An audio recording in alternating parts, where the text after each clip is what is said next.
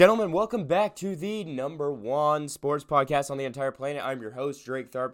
Man, so yeah, it's been four days since the last podcast, essentially, so not a ton has happened except some deep, bad NBA playoff games. Um, and by bad, I mean these teams are getting, you know, chippy with one another. They're getting on each other's throats. This NBA playoffs is getting physical. And you know, the first the first one I'd like to talk about, um, uh, the Celtics and the Bucks. These teams are at each other's throats, and quite frankly, it's brought into the question. You know, it's tied two two. Um, have you know, it's kind of gone back and forth the entire time. But have the Celtics gotten into Giannis's head? Um, you know, we haven't. The narrative is for Giannis has always been, you know, nice guy, never gets into trouble um, is very respective towards the officials. This time we saw a different Giannis last game, and I don't personally I don't know if it's good for the Bucks. You know, the narrative for Giannis, oh, you know, he's never been uh, the guy that doesn't control the pace of the game. It's always been him who controls it. It's always been he's the focal point of every game that he's been in. But right now with the Celtics, it kind of seems like they're controlling the pace of the game. They're controlling him and you know, and it's causing him. He's picked up text, dirty play. Um, there's been video, you know, the video of Jaylen Brown, his neck being grabbed by Giannis and him shoving him off. Marcus Smart trying to help Giannis up and Giannis basically shooing him away. This is a different Giannis that we're seeing, and I personally don't know if it's good for the Bucks. Um, personally, this uh, what the you know the point I'm seeing is is that this is a turning point in Giannis's career this is the first time that he's ever had to fight back and, you know, where he's not controlling the pace of the game. You know, through the Eastern Conference play of the prior years, we've seen Giannis basically be the focal point of every conference battle uh, versus the Heat. You know, he he got bounced the the COVID year by the Heat, and then he came back and controlled the pace of the game. After that, um, in the NBA Finals with the Suns, you know, down 2-0, he comes back, makes the game about him, plays at his pace of the game. So, um, physicality wise, in the Suns matchup, they they weren't you know physical enough with Giannis, and that's why they lost. Um, but the Celtics, they have no problem with physicality. And, you know, these guys are going to fight back. The Suns, on the other hand, they're just a good basketball team. There's nothing gritty about them, I'd say. But with the Celtics, they're all defense. They got a lot of dogs on that squad. This is the first time in Giannis's career. Are we going to see him fold or are we going to see him come back and fight? Because he picked up a technical foul, um, you know, after a dunk on Al Horford. Al Horford comes back, dunks right back onto him, picks up his own tech. Uh, these Celtics are controlling the pace of the game. They're they're they're dogs. They know what they're doing, and personally, this is the first time in Giannis's career where we're where I'm saying, hey, he's gonna have to flip a switch, and you know he's always had that switch flipped on since he's a human cheat code and can basically do anything. But uh, you know, are we gonna see a different breed of this guy where he's not caring about anything, where he's not the nice guy? The Celtics are that team to get into his head. So right now, um, to make himself in that top player conversation, Right now, he's the best player in the league. We know that. But to get to that all time status, you know, MJ has that switch. LeBron has that switch. I don't think we've seen Giannis's switch yet. I, I really don't because, um, yeah, he's gonna pad his stats, but like game, like in the actual game with physicality and you know teams pushing his buttons, it I we really haven't seen that in his career. So I, I don't know how he's gonna respond but this is the point in his career where his response means everything. And we've never seen, you know, yeah, teams get into his head like the Celtics have. So personally, I think the Celtics have gotten into Giannis's head. He's not doing stuff that he normally would, picking up texts, uh, sportsmanship, not being helped up by other guys. Marcus Smart tried to help him up on a play where they were both down, and he essentially laid on the floor the entire time. So Giannis's head are the Celtics living rent free. We will see here in the upcoming playoffs game. Upcoming playoff games. Let's flip it to the Western Conference here. Is Luka changing the tide in Dallas? Um, you know, they're actually competing with the Phoenix Suns, and I think this could actually be an upset alert, maybe, possibly. Um, Dallas has always been that team, you know, that that's been there, but we all know they're not going anywhere. That's how they've been over the last three years. Luka hasn't, you know, he has his own switch. He he hasn't flipped it. Um, he's a great stat patter. He's a great, you know, team leader and all that. But they don't have that dog mentality until I've seen, you know, guys like Jalen Brunson's taking a critical step up, becoming that second guy to score. Um, Dorian Finney-Smith hitting down threes. Uh, the tide in Dallas is it seems to be changing. They look like competitors. They've always been that team, you know, that you know iso ball with Luka, score, hope that they score more than the next opponent. But they are playing solid defense against you know one of the best coach teams in the in the entire National Basketball Association. So I really, you know, this is a point in Luka's career, just like Giannis's, to where he can make that next step up you know, there's I feel like there's a lot of younger guys' legacy on the line here. I'd like to focus more on the younger guys in the league here because these guys are next up. Once LeBron, KD, um, Kawhi, Harden, all those guys are out of the league. These are the next. These are the next guys up, and we're gonna be talking about them till uh, I'm in my 30s. Um, these these are the guys I'm gonna be, you know, raising my kids with, telling telling them about. So Luka changing the tide in Dallas.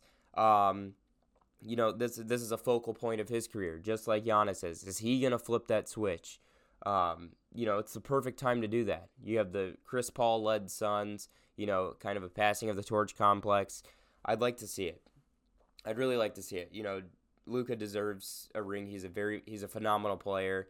Um, you know, and we can't just keep seeing these these older teams, you know, ring competing, like the Warriors, you know, their schemes are all there. Uh, we want to see the young guys take over. We kind of saw it last year with Trae Young leading the Hawks all the way to the conference finals. So, you know, there's and Devin Booker essentially becoming, you know, the main guy for the Suns. These young guys are taking over, but I want to, you know, Giannis has become the face of the league now, and you know, it's a it's a turning tide, but I want to see that completely change over you know, it's kind of it's kind of hard to say. I don't want to see LeBron and KD in the playoffs, but these are the guys, you know, I'm that my kids are going to grow up on. So, do I I want to see that same legendary status that LeBron, KD had that they have from these guys. And I know Giannis and Luka are the next faces of the league. These are going to be the guys that are running it. So, and guys like Trae Young, Devin Booker, these are going to be the guys. So, you know, it's probably good for the game that this is happening and seeing 24, 25 year olds running teams into the NBA finals. And yeah, I think it's very good for the game. It could happen with Dallas and um, the Celtics too. They're a young squad uh, with Jayson Tatum. Jayson Tatum's one of those guys that could be running the league too. So I'd like to see it. I'd like to see the turning point. I want to see the elite talent of the younger guys take over from you know the guys that have been there like KD and LeBron. I'd like to see it personally. Let's jump over to the NFL here. Baker Mayfield. There's a lot with this. Um, I'm just basically going to say this with Baker Mayfield. Um, so they signed Deshaun Watson, of course, and he is um, he's either going to be let go, traded, or he's going to sit out the whole year. Every sign that points to what the right decision is is pointing towards sitting out for the year. Um, basically, the only problem with this is is if Baker Mayfield has zero patience or can't wait at all to play. But I don't see Baker like that. First of all, the Browns owe Baker May- Baker Mayfield eighteen million dollars no matter what. Okay, he's either gonna get traded and someone's gonna take on that money. So, you know, the Browns uh, can keep him, pay him his money, or find a suitor who's gonna pay him. Either way, he's getting paid. Um, there's no guarantee that Deshaun Watson plays. So Baker Mayfield with Deshaun Watson's pending allegations and suspension coming through, Baker Mayfield, there's no guarantee that he doesn't play at all this year. And he could fight for that. I mean, I don't think he ha- should have to fight for that starting job. I mean, he led Cleveland to an AFC divisional round playoff. So he's not a pushover. I don't understand the whole concept after one year of Baker playing. You know, he didn't have a terrible year even. But um, the narrative has become that Baker can't lead this team. He led them to the AFC divisional round two years ago, and then they missed the playoffs this year based on you know a bunch of divas in the locker room. Uh, Baker knows it's his last year in Cleveland either way, and he's still getting paid. So you either sit this one out, get paid, know your know your role, which and you know stay stay confident, which he definitely uh, should because he knows he's a competitor and he knows in his heart of minds that he led this team to the AFC divisional round. Um, he put up essentially the same stats as he did that same year, so it's not his problem. Um, and you know he would not be traded to a contender if he was traded. So if he has an imbalanced patience problem, um, that's the only way stopping him from getting you know traded. Now I think he should take a step back, sit out this year, weigh his options, and you know get paid and understand that I did all I could with this team. So, but now they have Deshaun Watson. Understand that Deshaun Watson is leagues above Baker Mayfield. So, yeah, um, they owe him money. I don't understand, you know, the whole rush on a trade unless he really wants to play. So the all signs point to him staying with the Browns for this year. Uh, you know, we can run through our best suitors for Baker Mayfield, but he's not. He shouldn't go anywhere. He really shouldn't. Um, yeah, and I really think all sign. You know, he's getting paid. He knows what he's done for that organization. Uh, there's no guarantee that I mean, Deshaun Watson still could get suspended, and he could prove Baker could prove his point here. This is, you know, there's a lot of things that could happen. It's day by day. Um, yeah. So uh, you know, all signs point to Baker staying. I really think he should. He's getting his money paid. He knows his worth, and there's n- no guarantee that he doesn't play. So yeah, those are just my thoughts. It's a bore. It's a very boring take. I know we want to see Baker Mayfield, but he should stay with the Browns. To be completely honest. So Tom Brady, it's his. Uh, he he retired and then came out of retirement, and he's looking to play this year. But Tom Brady just signed a ten-year deal with Fox Sports. Um, you know, we can. First thing I thought of, okay, so if he's signing this deal, he's basically doing exactly what Drew Brees did with NBC, and you know, saying this is my last year. I'm going to the analyst side after this. The the first thing I thought of, this is Brady's last year of his career. You don't retire then unretire, then the next, and then play like three more years. I've never seen anyone do that. First of all, I you never see really anybody retire and then unretire. But we can hit hint that this is Brady's final year in the league, and now he's moving on to be the greatest of all time of NFL analytics. Um, does Brady have the potential to be the greatest NFL analyst of all time? We know how good Romo is on the commentary table, and Romo was wasn't even. I mean, he was above average, but he's no goat. Uh, Drew Brees, smart guy, but Brady, another level, and we know he can talk. Could Tom Brady be the next face of the commentary table? I mean, he already is. Um, he knows the game. He's a genius. Best analyst of all time. Who knows? Um, yeah, so we can hint that this is Brady's final year in the league. Thank God, finally. Um, it's 45. This has got to be it for him. If he doesn't win a ring, he's done. Um, even if he does win a ring, it's the you know right off into the sunset sort of deal. So for the finale of the show, uh, speaking of Tom Brady, we have our top five quarterbacks. I've seen a lot of this, these lists running around uh, from you know casual fans to the you know the shows on Fox Sports. Uh, top five quarterbacks in the league heading into next season. I've seen these lists. Who are, who are the best guys?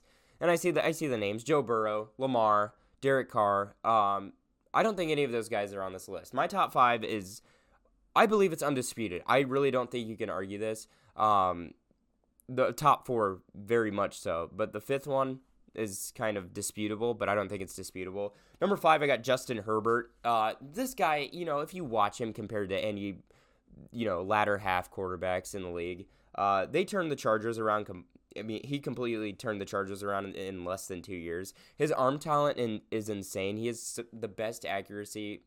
You know, some of the throws he makes, I'm in awe. My jaw drops.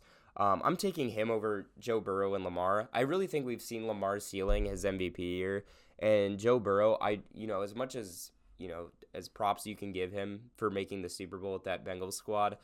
I believe it was game plan and situational coaching that led them to the Super Bowl. I really believe that the Bengals Super Bowl, you know, contendership was kind of a fluke. And if I'm going to be completely honest, I don't see it happening again soon.